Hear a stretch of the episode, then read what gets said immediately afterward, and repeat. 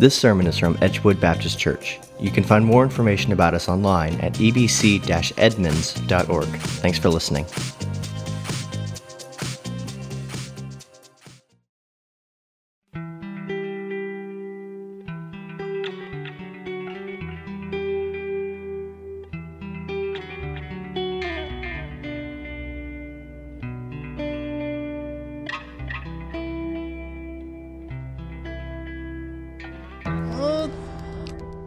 Know that's kind of tough. I think uh, God wants us to be fulfilled and happy in our existence, and wants the best for us. I already know. I already know. I'm good without God. I'm good. I'm a good person without having to be like I'm godly. I'm holy. I I do what the church says. I give my pittance to the church. I give my 90% or 10% or whatever it is. You don't need to do that. You just need to be good to your fellow man. And that's really what Jesus was trying to say. I've got um, scripture, prayer, and stay in the fellowship. And I think we need to be much better at living in the moment and being with people than getting wrapped around whose opinion is what. You know, I would hope that that it would be to be a good person. You know, to be compassionate, uh, to be thoughtful. Um, you know, I think that that you know, in in some of the uh, know what the correct terminology is, but the older stories of like of of Job and of you know that we don't always know the end result. We don't know sometimes maybe like what what what is planned out for us, but we just kind of we got to believe, you know, that there's hope. Um, so yeah, I don't know. I mean, I, I would just hope that that that if there is a higher power, higher being, you know that and i just my hope for everybody as an individual as a human being just be a good person be compassionate be kind uh, and be thoughtful I think if you be open to that, that Yeah. God's out there to accept and want us Yeah. to love Him and to love each other. Yeah. Whatever that I is. do think that light expects that we breathe light. And I do think that love expects that we live love in defiant redemption of what has occurred to us. Well, I, I guess there are two things. Number one, I think that we are, that the universe has a consciousness and we are evolving towards God. Um, I don't really think he expects something from us. I think it's more of we have these challenges in life and it's kind of how we decide to handle them. I don't think it's really like something he expects from us. Maybe I don't know. I'm kind of on the fence like of what I believe in and like what I think None of us completely knows. Exactly. So I think he just expects us to be the best person we can be and to be good people, which is like non judgmental and open and I don't know, just caring to other people, kind person.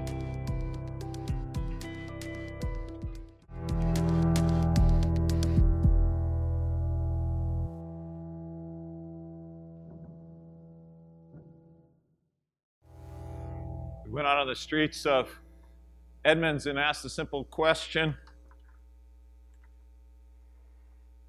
What does, what does God want from us? If there is a God, what does God want from us? We started by asking the questions Does God exist? We thought about that a little bit, you know. Is there a God? And then, then if there is a God, what is God like? And third, we ask, what does God require of us? What does He want from us? There's a few options here. If there is no God, then God can't want anything from us or require anything from us. There's, there's nothing required from God. And in fact, some argue that even if there is a God, he's got other things to be worried about. He doesn't really care about how you live your life. It doesn't matter to him or her or whatever that force is, what you do. Many folks mention things like love. God would expect us to love others, to care for others, and not be judgmental. That came, comes up a lot. which is interesting because most folks assume that we understand what we mean when we say not judgmental. But if we mean that God would expect us not to pass any judgments on anything, I don't think that we want to live in that world, right? Someone who would say, ah, that, that's okay. Somebody's molesting and abusing their children. That's okay. We don't want to be judgmental on that. In fact, it's interesting because folks will say these statements together often when I, when I talk to them. One is, what I have against Christianity is Christians are too judgmental. And what I have against the belief in God is God allows evil and doesn't do anything about it. Did, did you catch that?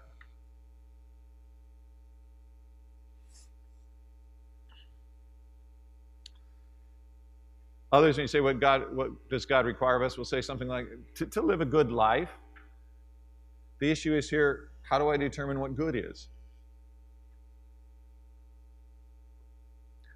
We heard some answers about to delight in God. To, to, and, I, and I think that's right. I think God wants something for us. What we're going to do this morning is we're going to take some time on we're going to reflect on what the Bible has to say about what God requires of us. Is that okay?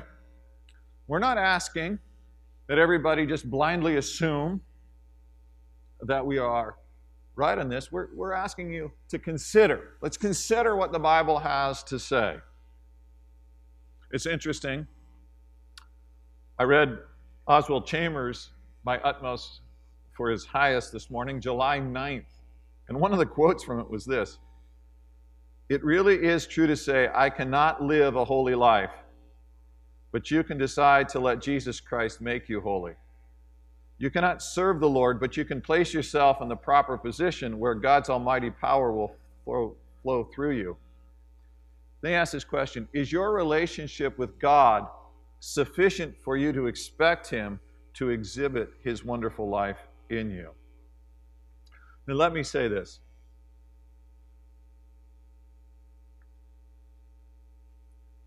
Most of us understand that there are things about our life that need changed. Is that not true? And we really, really do have a choice. We're either, we're either going to be excuse makers or grace takers. Grace is receiving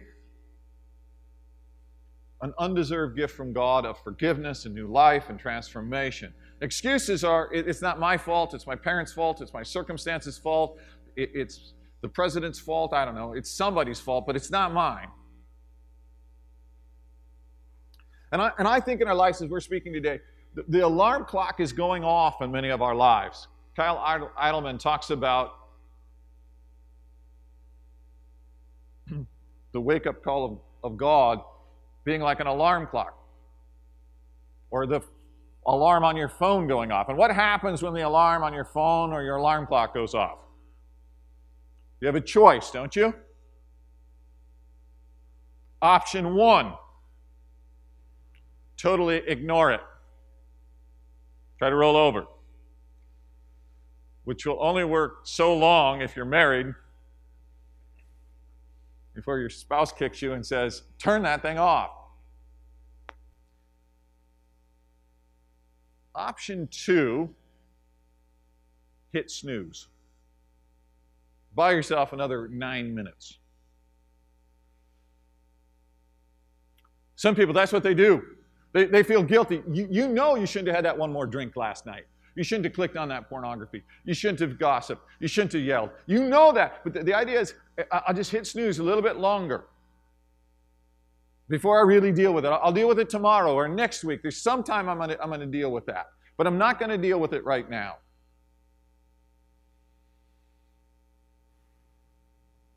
The third option is to awake, right? To wake up turn the alarm off. And, after we awaken, the next step is to become aware. Is that true? Has anybody here ever been so deep in sleep that when the alarm clock went off, you couldn't remember what day it was or what you had to do for the day? Right? So some, sometimes I'll, t- I'll take my, my phone will go off, the alarm will go off, I'll turn off the alarm, and sometimes I'll flip over to my calendar and try to remind myself what I need to do today. Let's get moving. Right? Awaken, aware. Kyle Idleman also took, talked about the third thing. After you've been awakened and you become aware, you need to do what? Take action.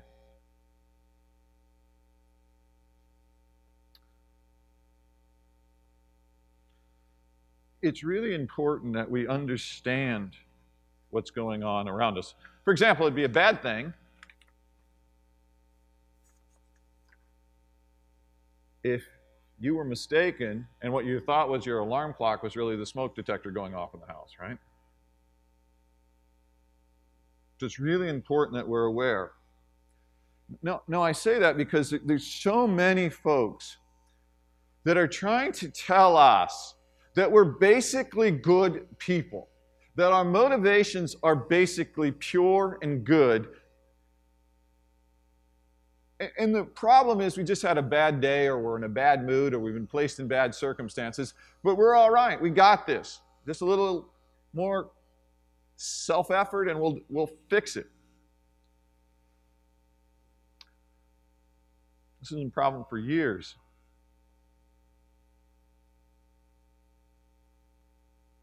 Machen wrote a book called Christianity and Liberalism. He said this in it Modern preachers are trying to bring men into the church without requiring them to relinquish their pride. They're trying to help men avoid the conviction of sin. The preacher gets up into the pulpit, opens the Bible, and addresses the congregation somewhat as follows You people are very good he says. You respond to every appeal that looks towards the welfare of the community. Now we have in the Bible, especially in the life of Jesus, something so good that we believe it's good enough even for good people like you. Such is modern preaching. It is heard every Sunday in thousands of pulpits, but it is entirely futile. Even our Lord did not call the righteous to repentance, and probably we shall be no more successful than he. Machen wrote that in 1923.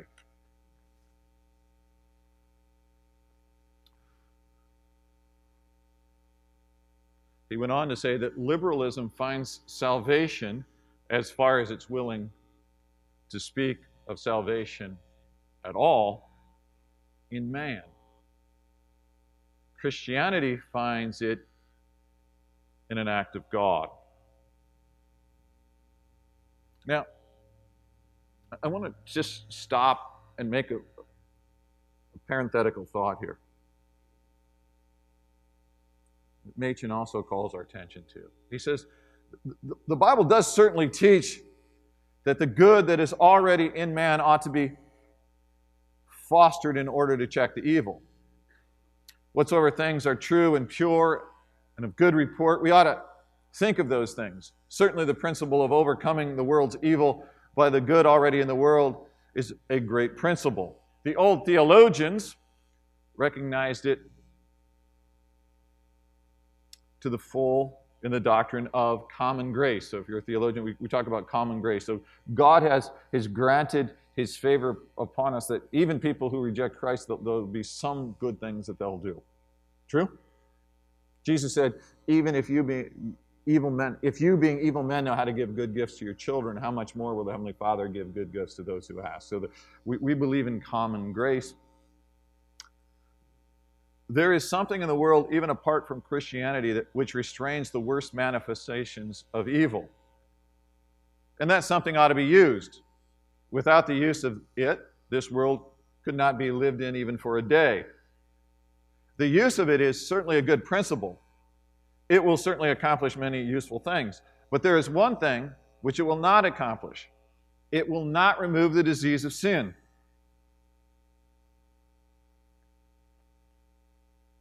Do we believe that? It goes on to write What is really needed is not a, slo- is not a solve, uh, is, is not, excuse me, an anointment to remove the symptoms of sin, but a remedy that attacks the root of the disease. Does that make sense? In other, other words, a lot of these things aren't going to get at the root. Now, it's interesting.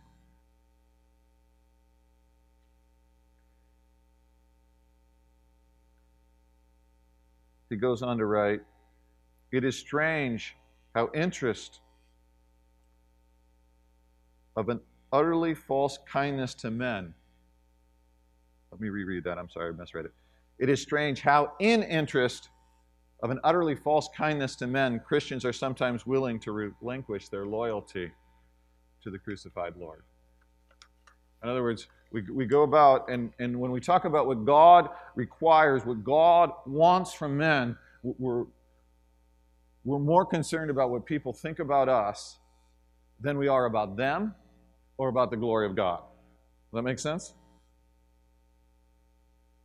If you, if you go into a doctor and you've got cancer, but he thinks it's going to hurt your feelings, or she thinks it's going to hurt your feelings to tell you you have cancer, and so instead they say, You're, you're fine.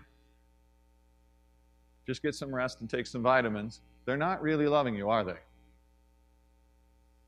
And if we say to men and women, you know, what, what God requires of you is this just keep doing what you're doing. You're a great person. It's going to be okay. We misrepresent the gospel message. What does God require? What does God want from us? Point one God requires perfection.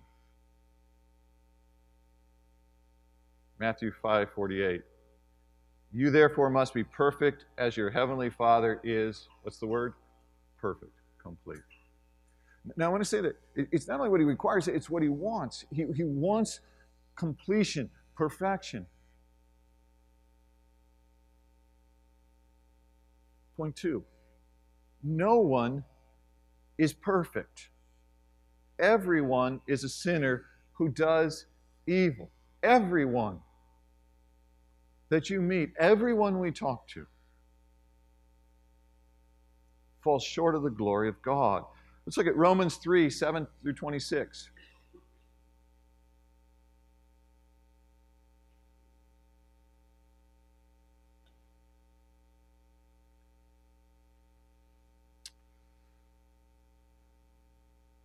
starting at uh, verse 7, chapter 3. But if through my lie God's truth abounds to his glory, why am I still being condemned as a sinner? And why not do evil that good may come, as some people slanderous charge us with saying? Their condemnation is just. What then? Are we Jews any better off? No, not at all. For we already charge that all, both Jews and Greeks, are under sin, as it is written. None is righteous, no, not one. No one understands. No one seeks for God. All have turned aside. Together they have become worthless. No one does good, not even one. Their throat is an open grave. They use their tongues to deceive. The venom of asp is under their lips. Their mouth is full of curses and bitterness. Their feet are swift to shed blood. In their paths are ruin and misery. And the way of peace they have not known. There is no fear of God before their eyes. Now we know that whatever the law says, it speaks to those who are under the law, so that every mouth may be stopped and the whole world may be held accountable to God. For by works of the law, no human being will be justified in his sight, since through the law comes knowledge of sin. Now, I want to stop here and make, make this point. Because when I was little, I believed that, that God was distant and there wasn't really a relationship to him that I had. But he had these rules. And, but basically, you would get into heaven if you were basically good. It's kind of this scale. If you had more good deeds than bad deeds, you're okay, you're in. But we've just read the scripture. It says, nobody on their own human effort of trying to live according to the laws of God is going to get into heaven.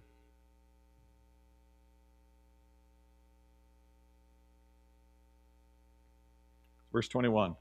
But now the righteousness of God has been manifested apart from the law, although the law and prophets bear witness to it, the righteousness of God through faith in Jesus Christ for all who believe. For there is no distinction, for all have sinned and fallen short of the glory of God, and are justified by his grace as a gift through the redemption that is in Christ Jesus, whom God put forward as a propitiation by his blood. Propitiation, moving, moving the righteous anger of God against our sin, was removed by the blood of Christ. To be received by faith. This was to show God's righteousness because in his divine forbearance he has passed over former sins. It was to show his righteousness at the present time so that he might be just and the justifier the one who has faith in Jesus. So God requires perfection. No one is perfect. Point three God provides perfection for his people. You catch that? Hebrews 10 14. For by a single offering he has perfected for all times those who are being sanctified. Philippians 3:12 Not that I've already obtained this or already perfect, but I press on to make it my own because Jesus Christ has made me his own. Philippians 1:6 And I'm sure of this, he who began a good work in you will bring it to completion at the day of Jesus Christ. The, bring it to completion. This word completion in the Greek, that's the same word for perfection. What God requires, what God wants, is completion and perfection. And we can't do that on our own. But we can surrender our lives to Jesus, ask Him to be the forgiver of our sins, the Lord of our lives. We can delight in Him. He'll fill us with His Holy Spirit. He'll declare us righteous on account of the righteousness of Christ, who died in the place of all who would put their faith and trust in Him. Positionally, we're made perfect in Christ. And then through this life is this process called sanctification. And then when we stand before God by the grace of God, it's brought to full completion. And we enter into a new heaven and a new earth. Perfect. Amen.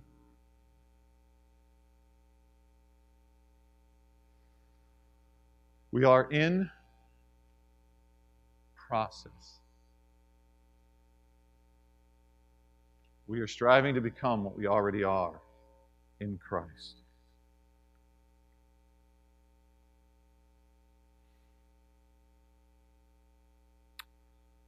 I'm going to read from Ephesians 2 1 through 10. My prayer, my hope is that you'll hear in these passages that we read.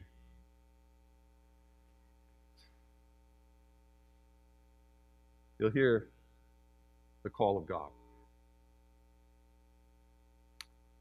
He says this, and you were dead in the trespasses and sins in which you once walked, following the course of this world, following the prince of the power of the air, the spirit that is now at work in the sons of disobedience among whom we all once lived in the passions of our flesh, carrying out the desires of the body and the mind, and were by nature children of wrath, like the rest of mankind. But God, being rich in mercy, because of the great love with which He loved us, even when we were dead in our trespasses, made us alive together with Christ. By grace you have been saved and raised us up with him and seated us with him in the heavenly places in Christ Jesus, so that in the coming ages he might show the immeasurable riches of his grace and kindness towards us in Christ Jesus. For by grace you have been saved through faith, and this is not your own doing, it is the gift of God, not a result of works, so that no one may boast. For we are his workmanship, created in Christ Jesus for good works, which God prepared beforehand that we should walk in them. Amen. Here, here's what I believe. I believe after a while we start going to church, we start reading our Bible every week, and we, if we're not careful, we stop being amazed by the grace of God. And it impacts the way we treat people. We, we, we start thinking that we're the star of the show.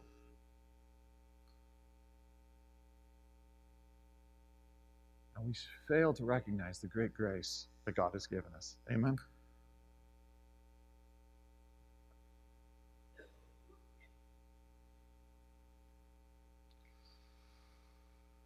What are we saved from? What did he say in Ephesians 2?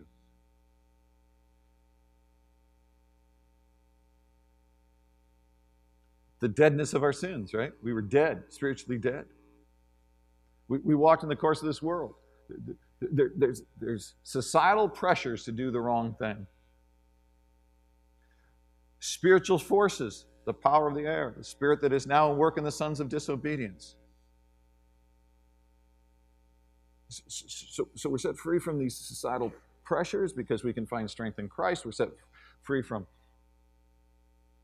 being dominated by evil spiritual forces, such as Satan. And then he says, Among whom we all once lived in the passions of our flesh. We're set free from our own sinful desires, those destructive desires that take over in our lives. And we're set free from the righteous anger of God against our sins. All of those things are gifts from God by God's grace. We're saved by God for God. Amen. So we've seen that God requires perfection. We've seen that no one's perfect. We've seen that God provides perfection for his people. And for we must recognize that to receive the gift of Christ's perfection, we must repent and put our faith in Christ. By the grace of God, we must come to knowledge that I'm a sinner, that I can't save myself. I must turn to God and put my faith and trust in Jesus. So I want to remind you of a couple passages. John chapter 3 says there, Now there was a man of the Pharisees named Nicodemus, a ruler of the Jews. This man came to Jesus by night and said to him, Rabbi, we know that you are a teacher come from God, for no one can do these signs that you are doing unless God is with him.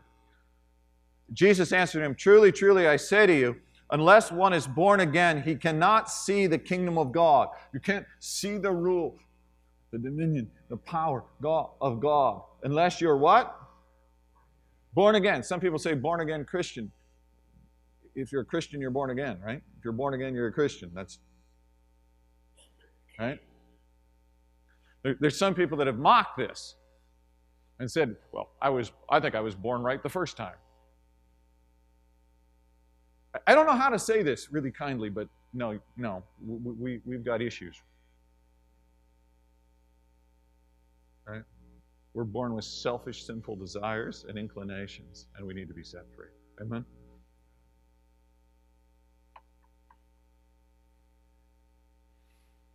Nicodemus said to him, How can a man be born when he's old? How can he enter a second time into his mother's womb and be born? Jesus answered, Truly, truly, I say to you, unless, unless one is born of water and the Spirit, he cannot enter the kingdom of God. That which is born of the flesh is flesh, and that which is born of the Spirit is spirit.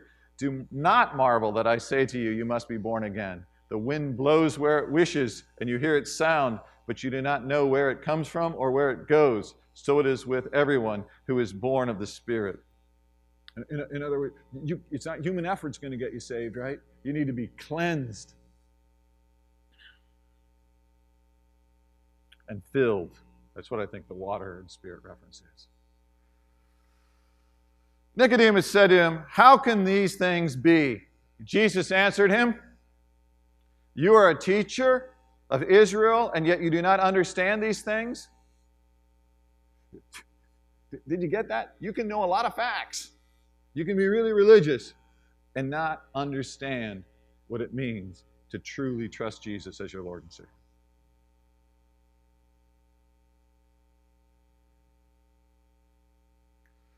Verse 11 Truly, truly, I say to you, we speak of what we know and bear witness to what we have seen, but you do not receive our testimony. If I told you earthly things and you do not believe, how can you believe if I tell you heavenly things? No one has ascended into heaven except he who descended from heaven, the Son of Man. And as Moses lifted up the serpent in the wilderness, so must the Son of Man be lifted up, that whoever believes in him may have eternal life. Those, by the way, are not the words of a mere man, right?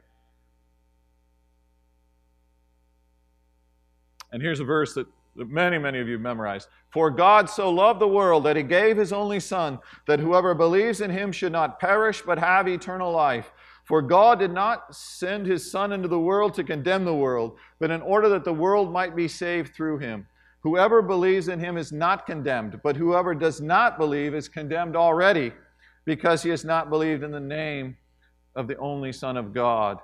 And this is the judgment. The light has come into the darkness, and people love the darkness rather than the light because their works were evil.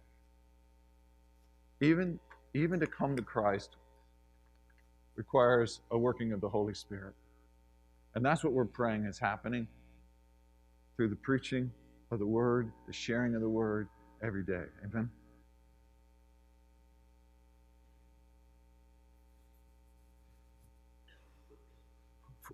For me, one of, one of the alarms going off in my life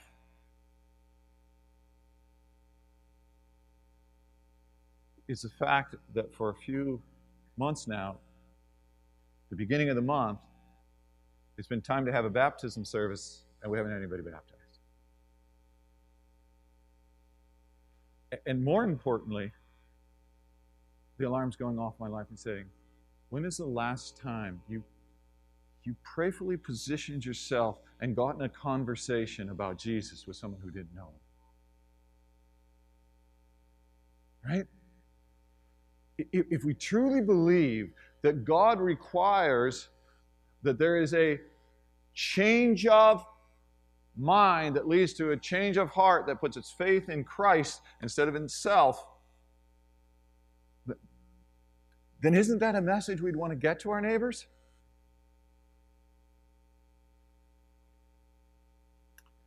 John 6, 26 through 40 says this Jesus answers them, Truly, truly, I say to you, you are seeking me not because you saw signs, but because you ate your fill of the loaves. Do not work for food that perishes, but for food that endures to eternal life, which the Son of Man will give to you. For on him God the Father has set his seal. Then they said to him, What must we do to be doing the works of God. And Jesus answered them, This is the work of God, that you believe in him whom he has sent. So they said to him, Then what sign do you do that we may see and believe you? What work do you perform? Our fathers ate the manna in the wilderness, as it is written, He gave them bread from the heavens to eat. Jesus then said to them, Truly, truly, I say to you, it was not Moses who gave you the bread from heaven, but my Father who gives you the true bread from heaven. For the bread of God is he who comes down from heaven and gives life to the world. They said to him, Sir, give us this bread always. Jesus said to them, I am the bread of life. Whoever comes to me shall not hunger, and whoever believes in me shall never thirst.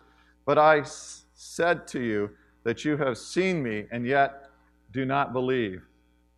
All that the Father gives me will come to me, and whoever comes to me I will never cast out. For I have come down from heaven not to do my own will, but the will of him who sent me. And this is the will of him who sent me, that I should lose nothing of all that he has given me, but raise him up on the last day. For this is the will of my Father, that everyone who looks on the Son and believes in him should have eternal life, and I will raise him up on the last day. Praise the Lord. I, I, wrote a section in a little booklet I wrote about lessons I learned as a volunteer fireman. And one of the chapters was I just came for the beer. Because what, hap- what happened is there was a change in the, in the city ordinance that made it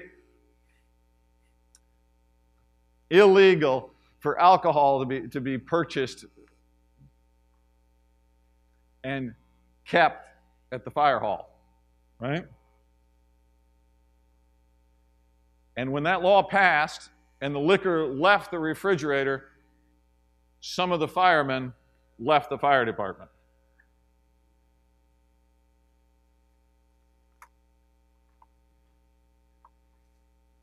Which brought me to the conclusion they really weren't there to fight fires.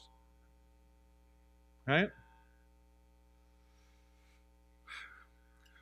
Sometimes we're distracted by the blessings of God and we lose sight of God.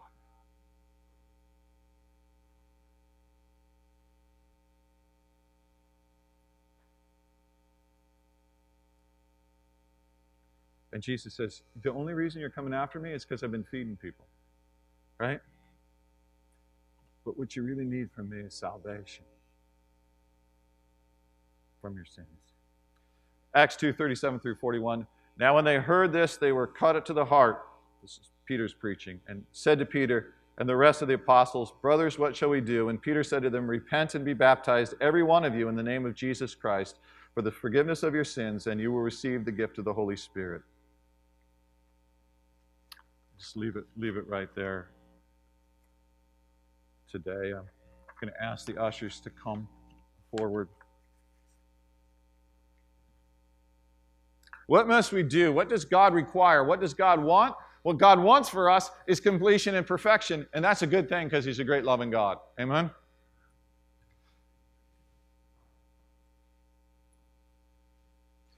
I remember I was coaching one time and I, and I told an athlete, I said, please don't ask me to lower my expectations of you. Did you catch that? That would be no favor to you. For many people, they say, hey, God, can't you just cut us a break and lower the expectations?